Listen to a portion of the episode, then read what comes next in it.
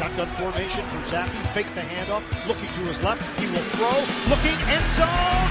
Great grab. Hunter Henry extends for the touchdown. Perfectly executed by the Pats.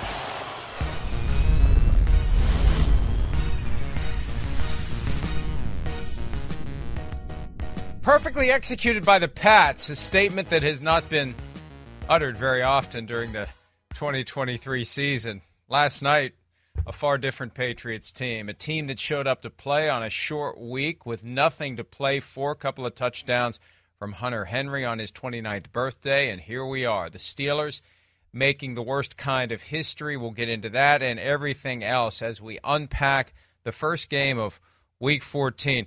Peter, based on your presence in Pittsburgh this morning, I will assume you were at the game. So you're in a position to give us some insight above and beyond what we saw on TV. And what we saw on TV from the perspective of the Steelers was not good. Yeah, you know, Mike, a couple of interesting things I thought, you know, being in the in the stadium. Um, you know, and I'm not sure, I'm never sure what people can actually hear at home or whatever, but it did not take that crowd long to turn on Mitchell Trubisky. Um, and you know, I walked in the locker room after the game last night, and Trubisky, you know, was just kind of staring into space. He looked really despondent.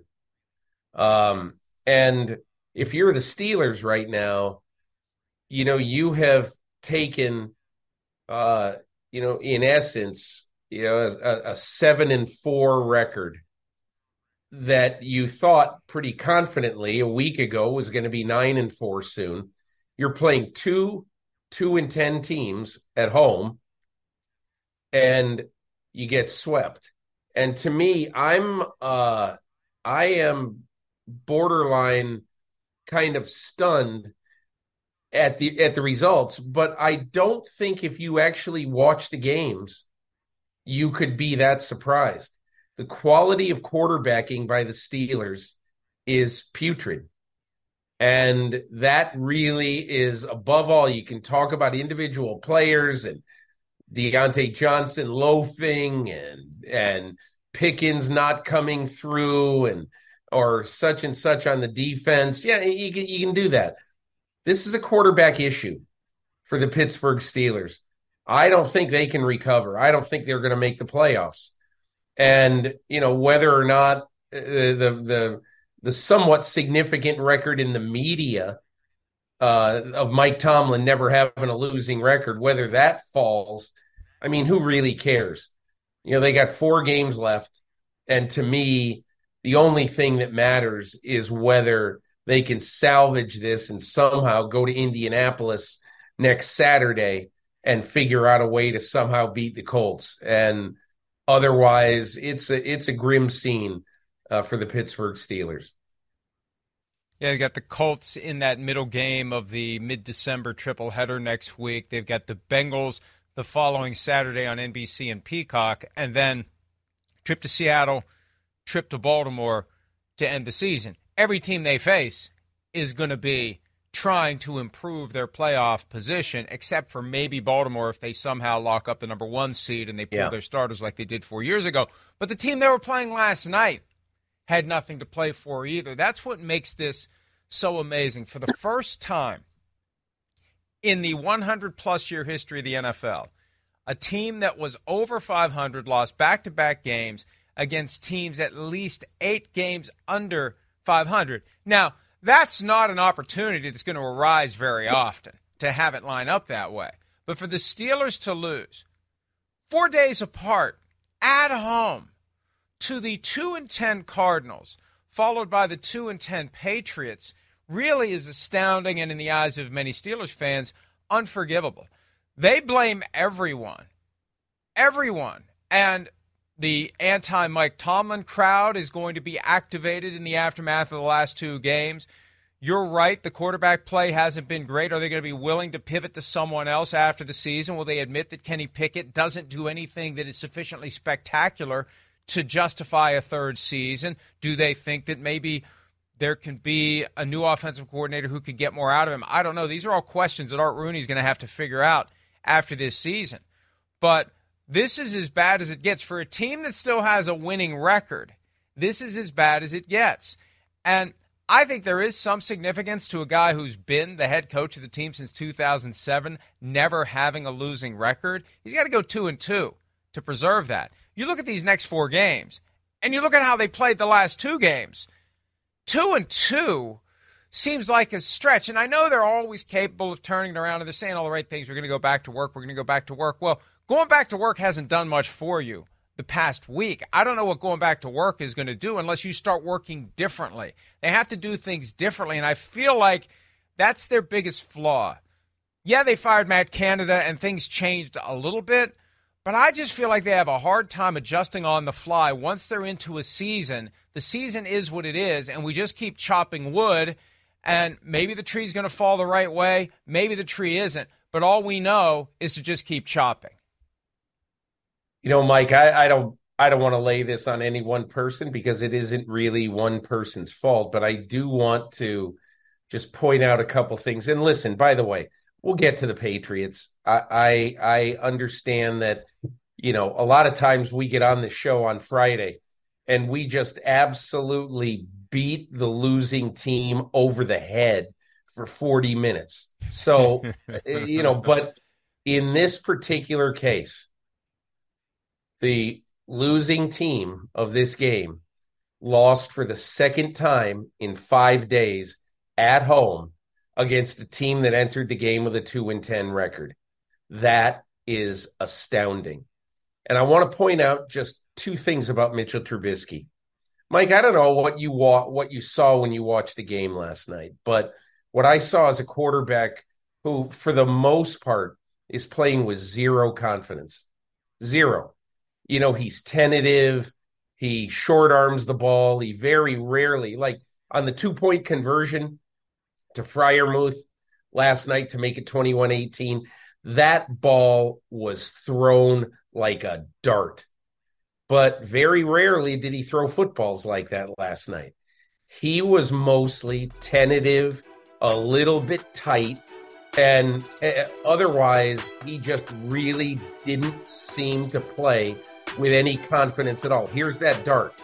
I mean, how many balls like that did you see last night? Three, four? I don't know. Not many. But in this game, all right, he threw one interception early that was called back uh, on uh, defensive pass interference. He threw his pick that counted into triple coverage that led to the short field touchdown by the Patriots. And then he had a third pick dropped by J.C. Jackson, all in the first 20 minutes of the game. And, you know, Mike, I, I don't know about you, but I watched this game last night and I felt like once that happened and the Steelers got up, ended up getting up 21 to 3, it really felt like it was almost garbage time for the rest of the game. And the, and the Steelers were fighting, fighting, fighting uphill. And yeah, they had a chance to win late. They certainly did. But expecting Trubisky to make enough plays to actually make you win is, you know, is very unrealistic, at least to me. Now, Mike, I do want to talk about one play, the play that I thought lost the game for the Pittsburgh Steelers. Okay, it was the last play of the third quarter. The Steelers had third and nine at their 15 yard line. And so Mitchell Trubisky should know, he should know where he has to get to to get the first down. And look, and instead of putting your nose down, diving for the ball and taking a diving for the first down and taking a huge hit, which he knew that it was third down. He had to get the first down. Look at him start to go down at the eight and a half yard line. You can't do that. You have got to go for the first down. That is the play in my mind that cost this team the game. If he dives for the ball, a competitive play, I think he's, I don't know whether he's going to make it, but he's going to be extremely close. And then the next play, obviously, they need two yards. They don't get it. And, you know, although the game wasn't over per se, look at this. Why? You've got no instinct as a quarterback. And it just, I looked at it and I just said, why? Why? And so I, I don't know, Mike. Again, I don't want this to come down all on one person. But my feeling after watching the game last night is that this this season's going to end poorly for the Steelers, and not that it really matters, but Mitchell Trubisky will be somewhere else next year. First of all, there are some Friday mornings where I'll agree. We spend a lot of time chewing the meat off of the bone as it relates to the team that lost the game because it gives us more to talk about and it's juicy and it's interesting.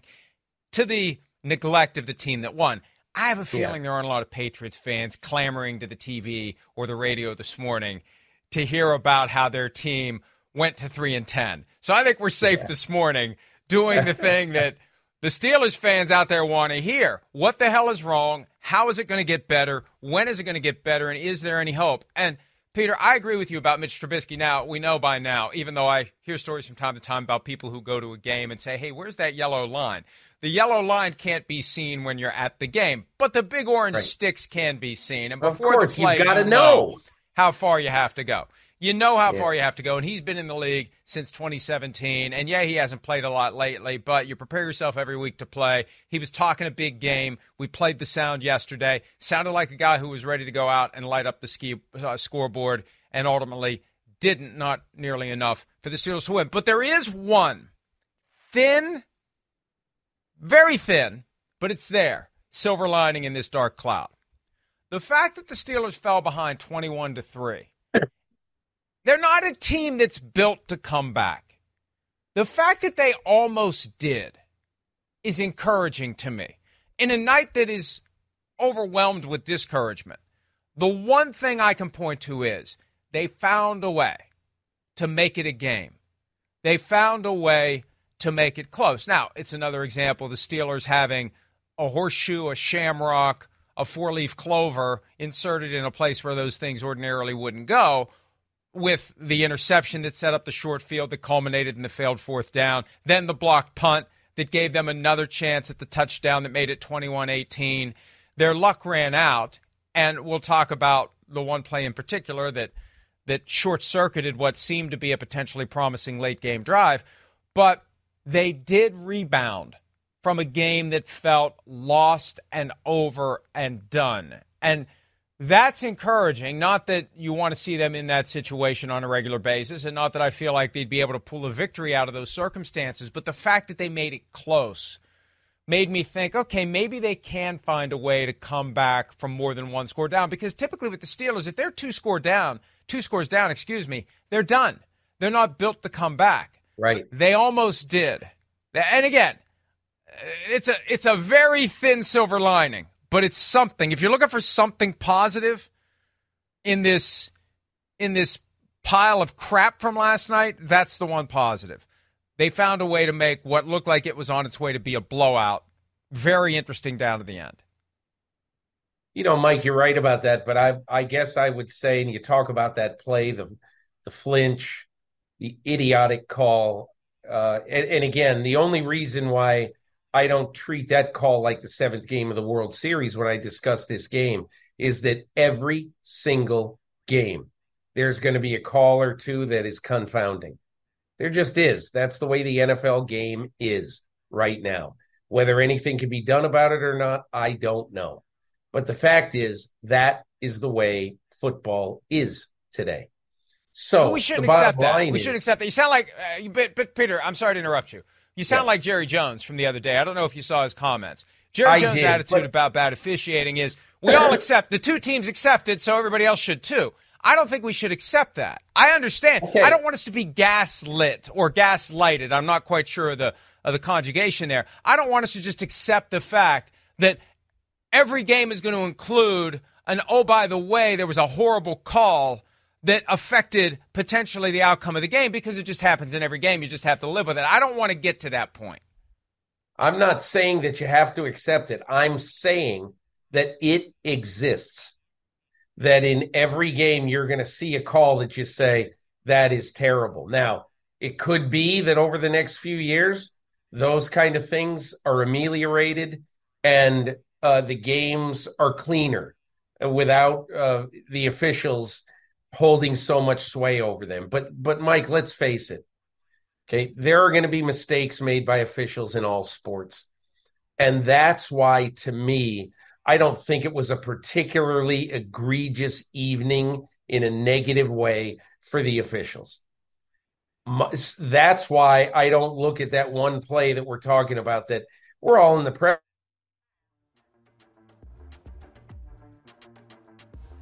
We lost Peter. We'll get Peter back. We'll get Peter back. This is the play to which we're referring if you missed the end of the game.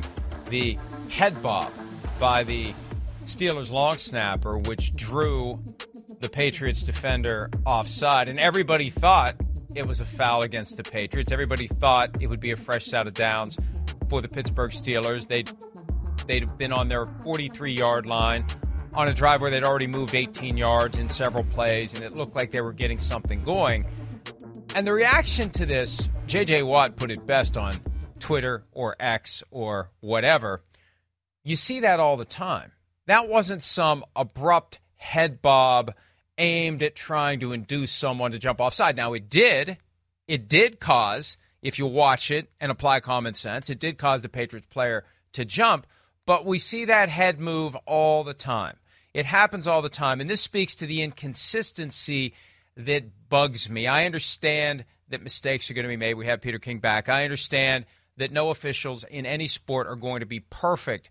But when we are in a time where I don't feel like the NFL is doing everything it can to eliminate all mistakes, and if you're doing everything you can to eliminate all mistakes, then I can accept, okay, there are going to be mistakes.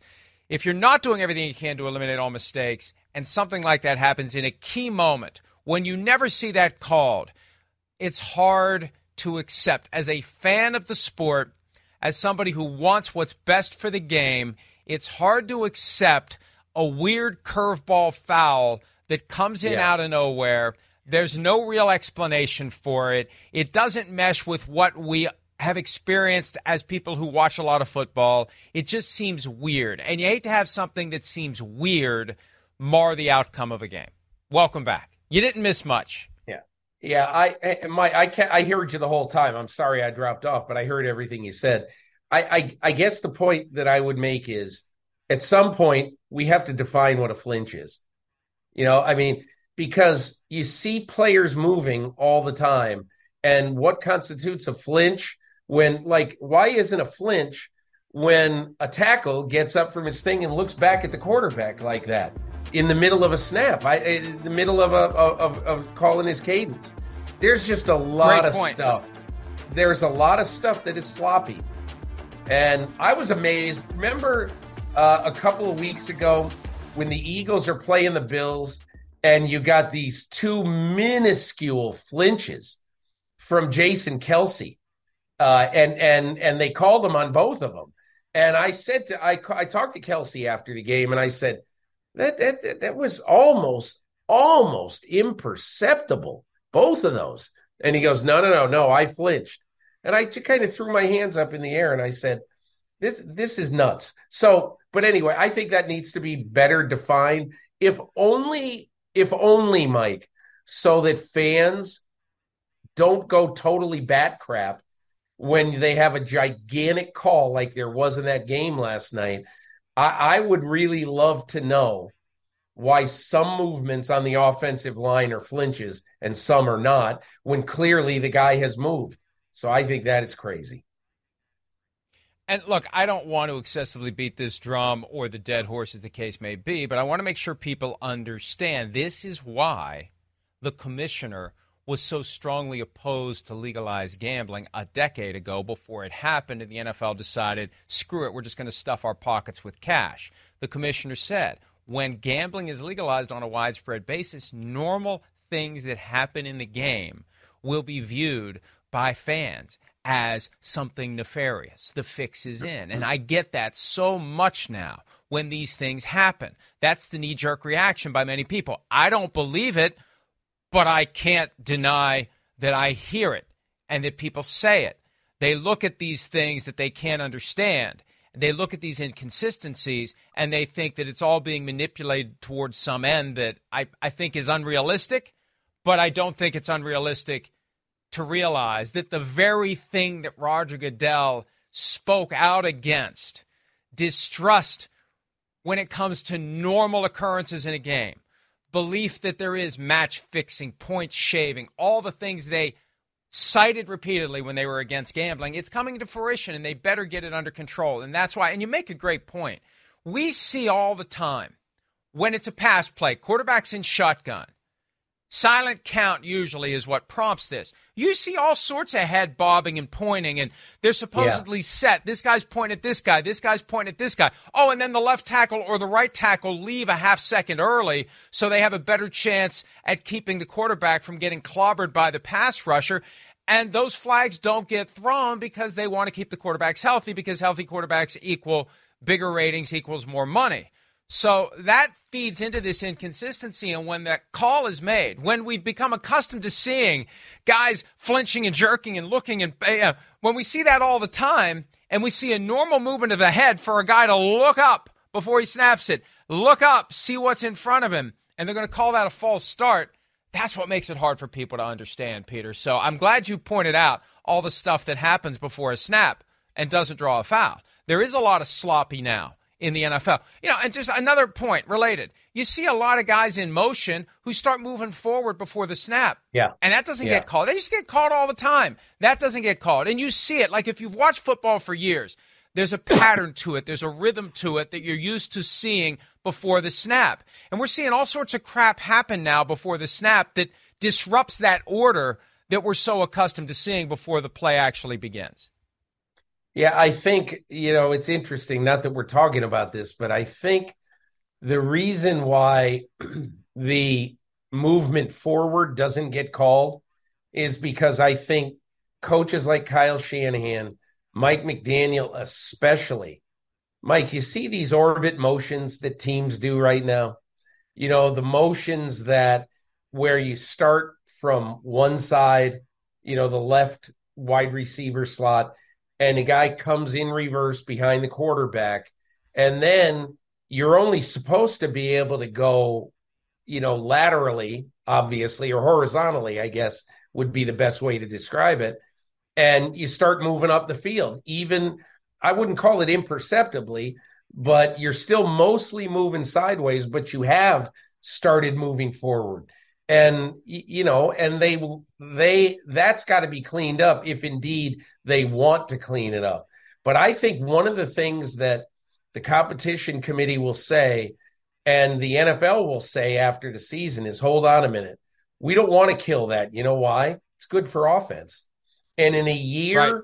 Right. when exactly. in a year when the points are still i think the points are a little bit down this year in a year the points are down we don't want to do anything to help drive the points even further down. So we are going to allow this to happen. Now, whether that happens, whether it doesn't happen, I don't know. But I don't think they want to put the kibosh on what smart, imaginative offensive play designers and play callers like McVay, like Shanahan, like McDaniel. They want to they want to encourage that, not put a boot on it.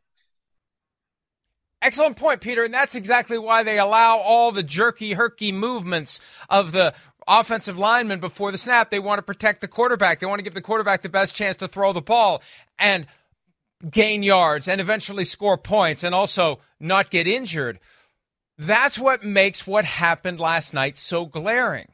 Throwing that yeah. flag under a circumstance that would have helped the offense if they had called offside. It would have made for a more exciting finish. The Steelers would have had the game. Like to the extent that you believe and I believe they're going to look the other way on this because it helps offense.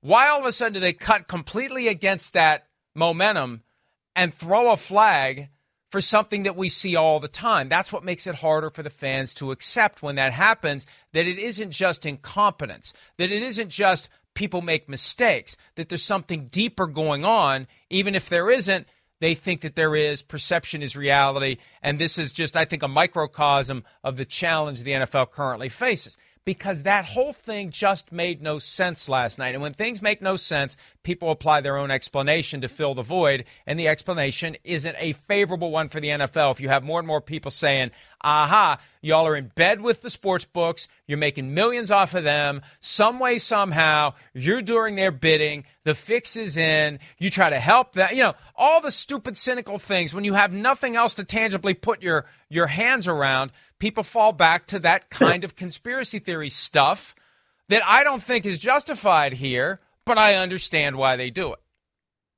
Yeah, I don't buy it at all. Um, but I find it I find two things interesting related to the game last night, which is the Steelers were penalized once for five yards in that game last night. For the for 60 minutes, they were penalized once for five yards. And I don't know about you, but that was not a penalty on the Steelers.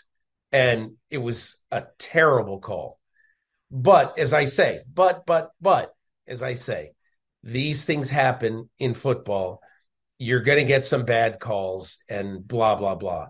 The other thing I would say just about how this game progressed, Mike, I got the distinct impression last night that at one point they actually were thinking about bringing in Mason Rudolph. Now, maybe Mike Tomlin would say no. We never seriously thought of it. And if not, my question would be why. And I get that Mitchell Trubisky uh, helped to bring him back. I think it's a little shallow to say, ah, look, Trubisky brought him back. You know, an interception brought him back, a block punt brought him back. Let's let's say what happened in the game. You know, I'm not giving Mitchell Trubisky a lot of credit for much in that game. Yes, did they uh, score the last 18 points of the game and come close, coming close to completing the comeback? Yes, but I think if you're the Steelers right now, you have to think seriously about playing, and I don't think they will. It's not their way. You have to think seriously about playing Mason Rudolph at Indianapolis a week from Saturday assuming that Kenny Pickett can't go. Boy, what you said just there, that's something we could spend a whole show on, I think. The idea that it's not their way. There are so many things that the Steelers don't do and do that are just their way. And when it works, it's fine. But there's a lot of these idiosyncrasies that I presume flow from the top of the organization. You know, we, we're not going to we're not going to negotiate contracts once the season starts. They got all these rules that they apply, and they're very patient with their coach. They're very patient with their quarterback. They're patient to a fault.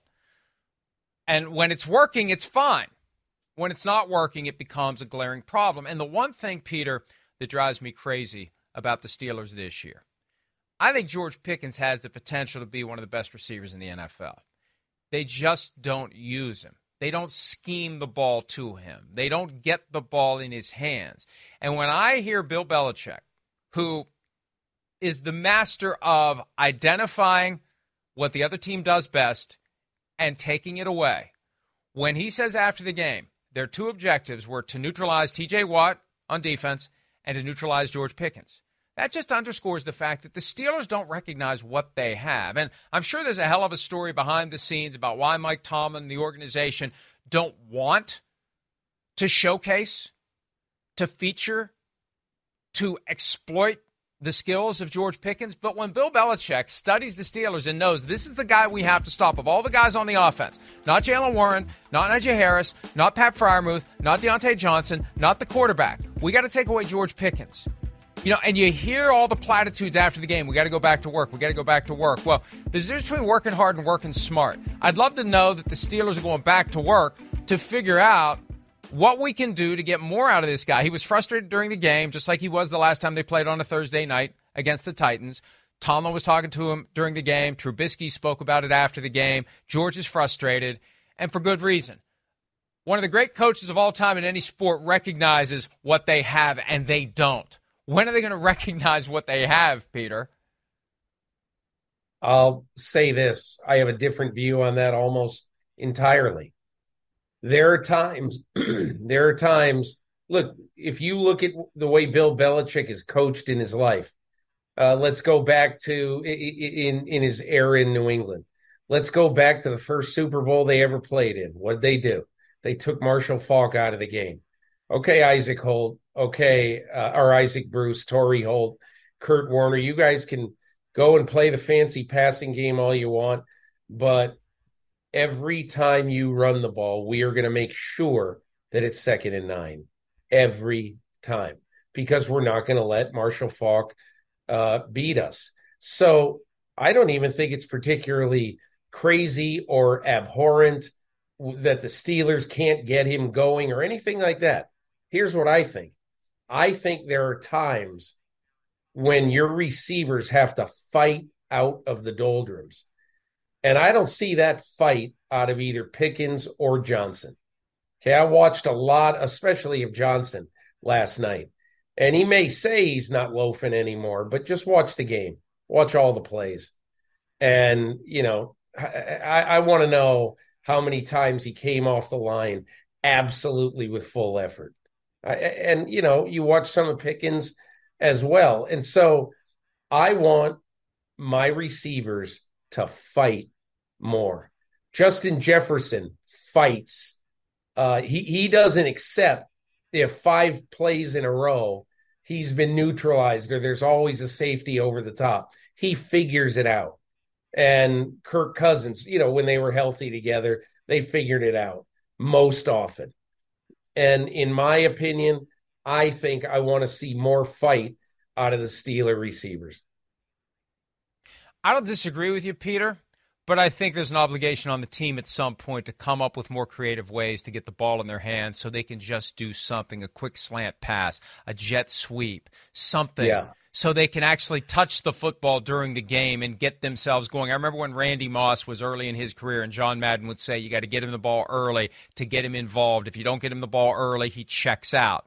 So I think it's human nature in those situations to react the way these guys are when the team isn't sitting down and saying, let's go back to the drawing board here. Let's come up with some different plays. Let's come up with, I mean, they clearly have different plays. They did some crazy ass stuff last night where the Connor Heyward attempt to throw a touchdown pass that was yeah. almost a pick six. So they're capable of coming up with some ideas. Why are there no ideas, whether it's Johnson or Pickens, to get the ball in their hands in a spot where they can maybe do something with it afterward? It's just, as the Steelers work hard, we got to go back to work. What are we going to do? Oh, you lost to a two and ten team and a two and ten team. What are you going to do? Well, we're going to keep working. Well, okay, fine.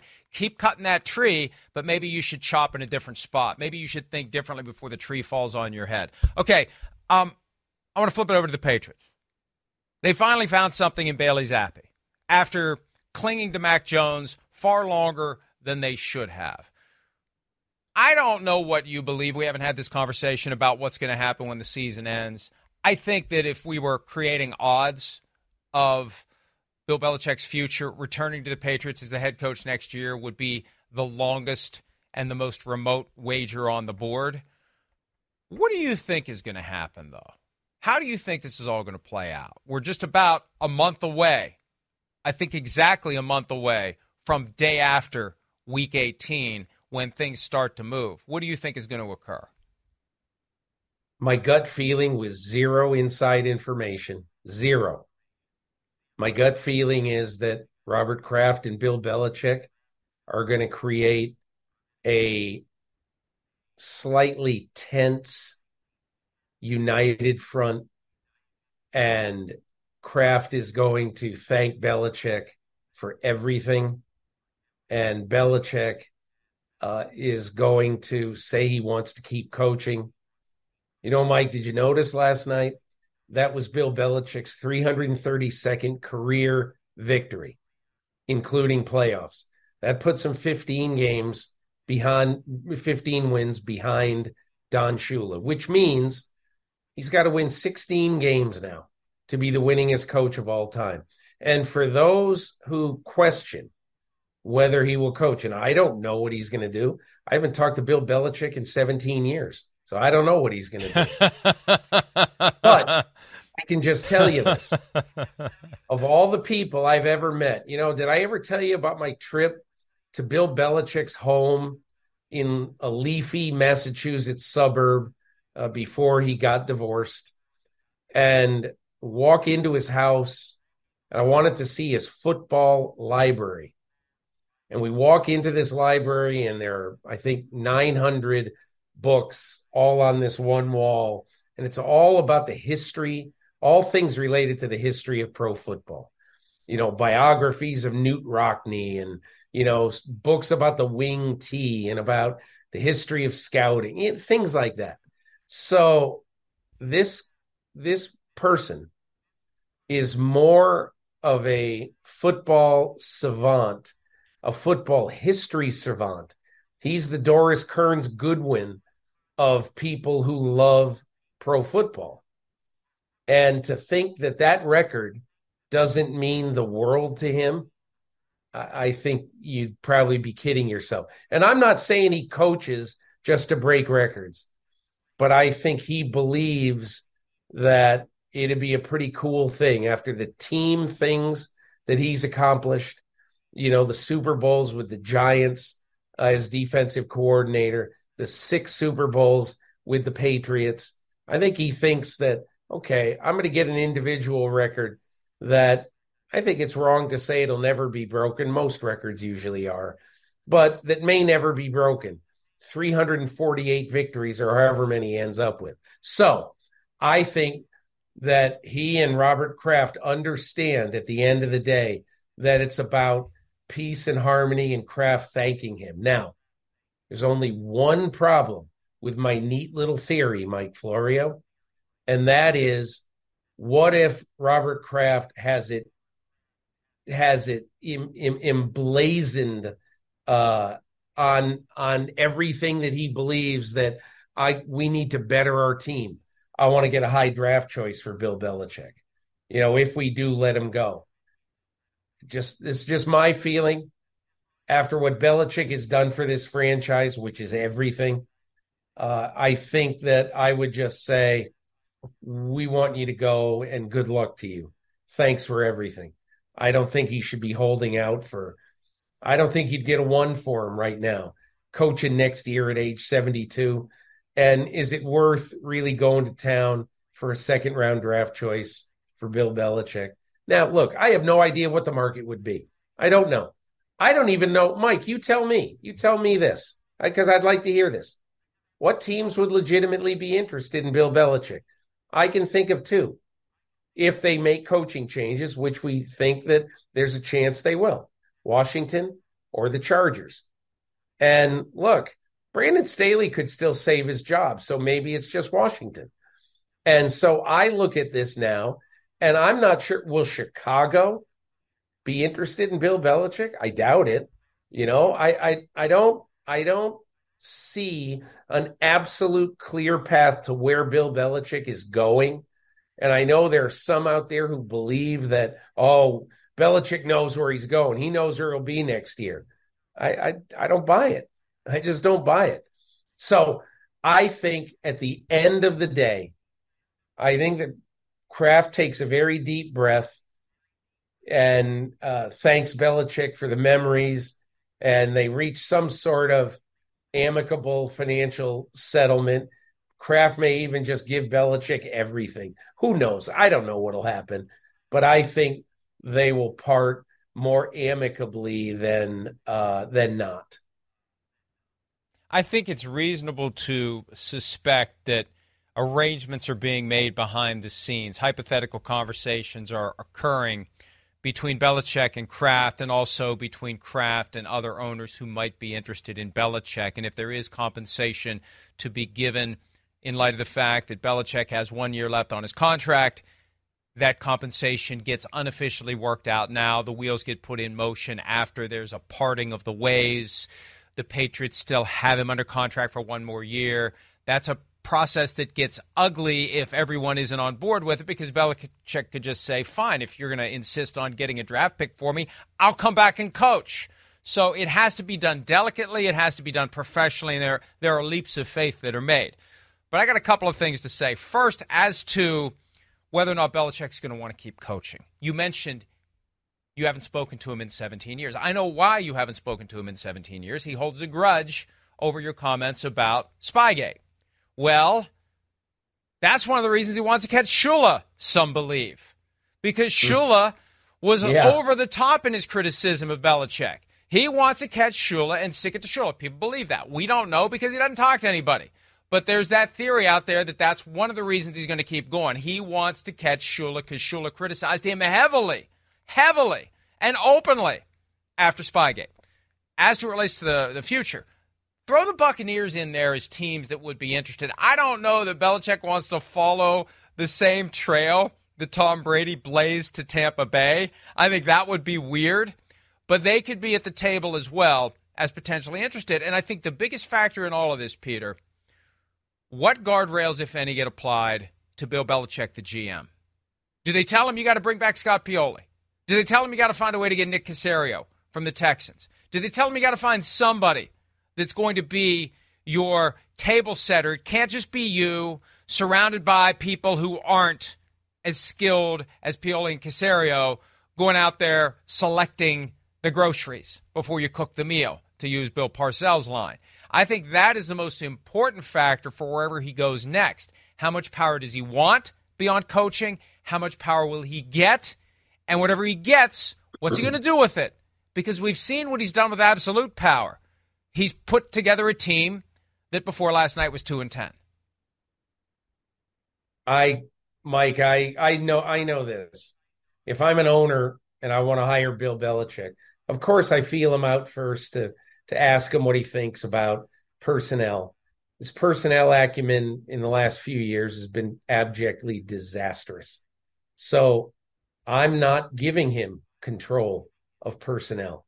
If he wants to coach the team, if he wants to cut the roster, good. You can cut the roster on Labor Day weekend. It's all yours. And you can coach the team with zero interference from anyone. However, you're not running the draft. If you want to run the draft, you can go do it somewhere else. You're not doing it here. You know, if you show me over and over and over again, and again, I, I mean, you can, every team can pick out individual picks that didn't really work out.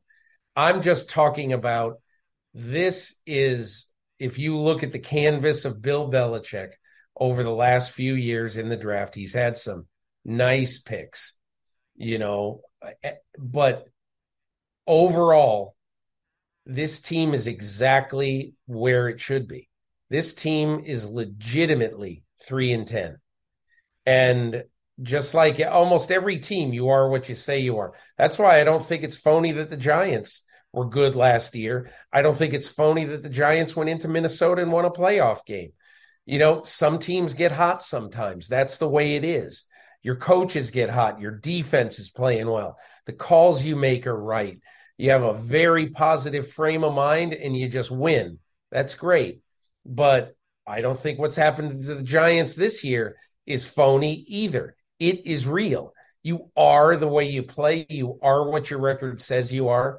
And that's why right now, Bill Belichick, I believe I'm right in saying this, is seven games below 500 since Tom Brady walked off campus. That isn't good enough. And the personnel side of it contributes to that mightily. So I if I'm an owner, even if I'm a guy like Dean Spanos and I don't draw many lines in the sand, if I'm a guy like Dean Spanos, if I'm Josh Harris in Washington, just because he's the great and powerful Oz, I'm not giving him control of my franchise after watching the last few years in New England. I'm just not. And that speaks to a related point. Beyond the fact that these owners all want to win games, it's also a business that hinges on getting your fan base, getting your customers sufficiently motivated to come to the games, buy tickets, spend their money on overpriced stuff, be excited, watch shows, to see what's being said about their team, get fully engaged, consuming the content that the team itself makes available on the web and elsewhere.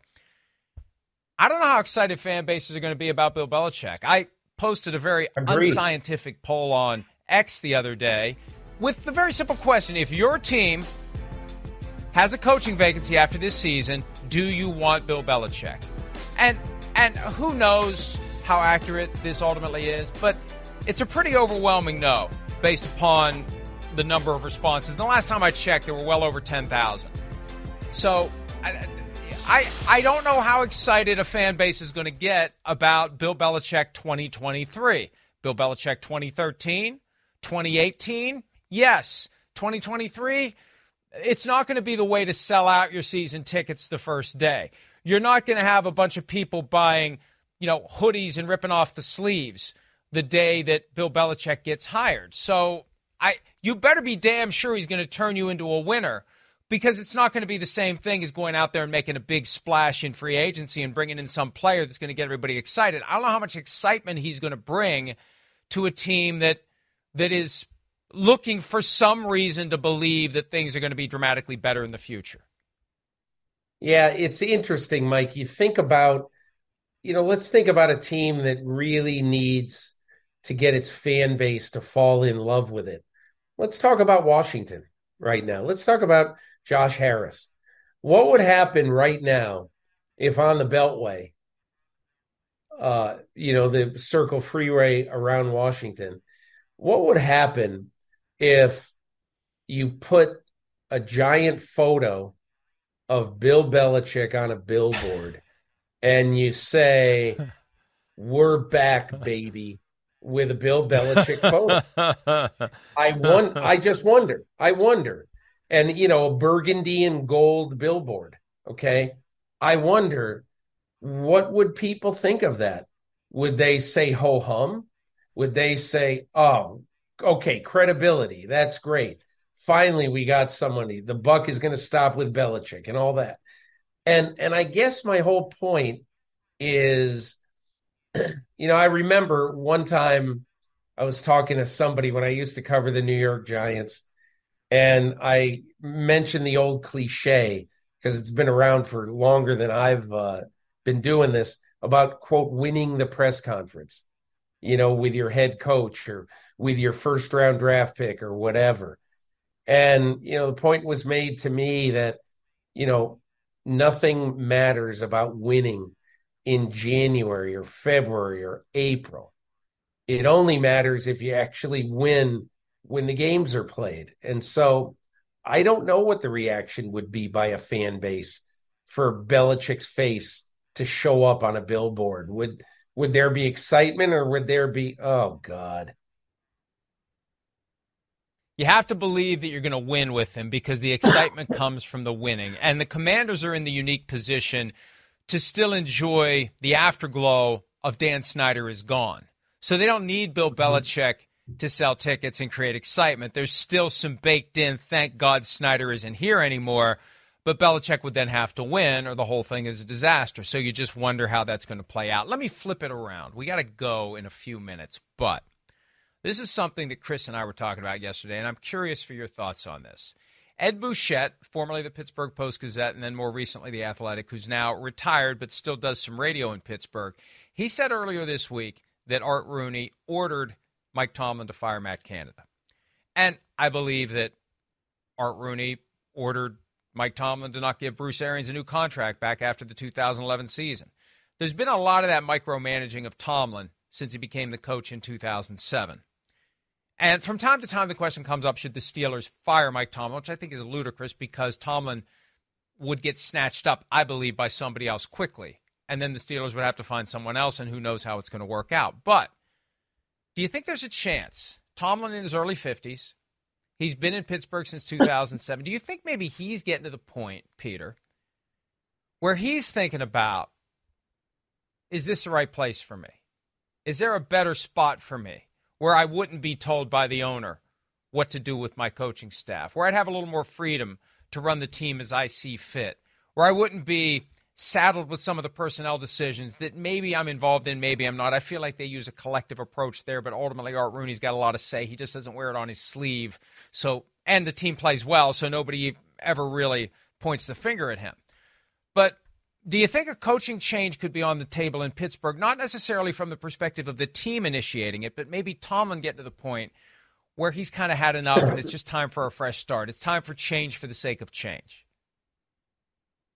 Mike, every year there's one. Uh, I'll tell you what I think. Uh, uh, first of all, I'm always I'm not shocked, but I'm always surprised whenever I'm in or around Pittsburgh at the level of discontent with Mike Tomlin. It just always surprises me. You know, I think um, that there are things to be unhappy with. Um, the offense is fairly prehistoric, even though there are some really good weapons on it. Um, they do things oftentimes at a glacial pace, which I think is frustrating for fans. Um, and so I understand that. But I think overall, my point is winning is hard. It's just really, really hard.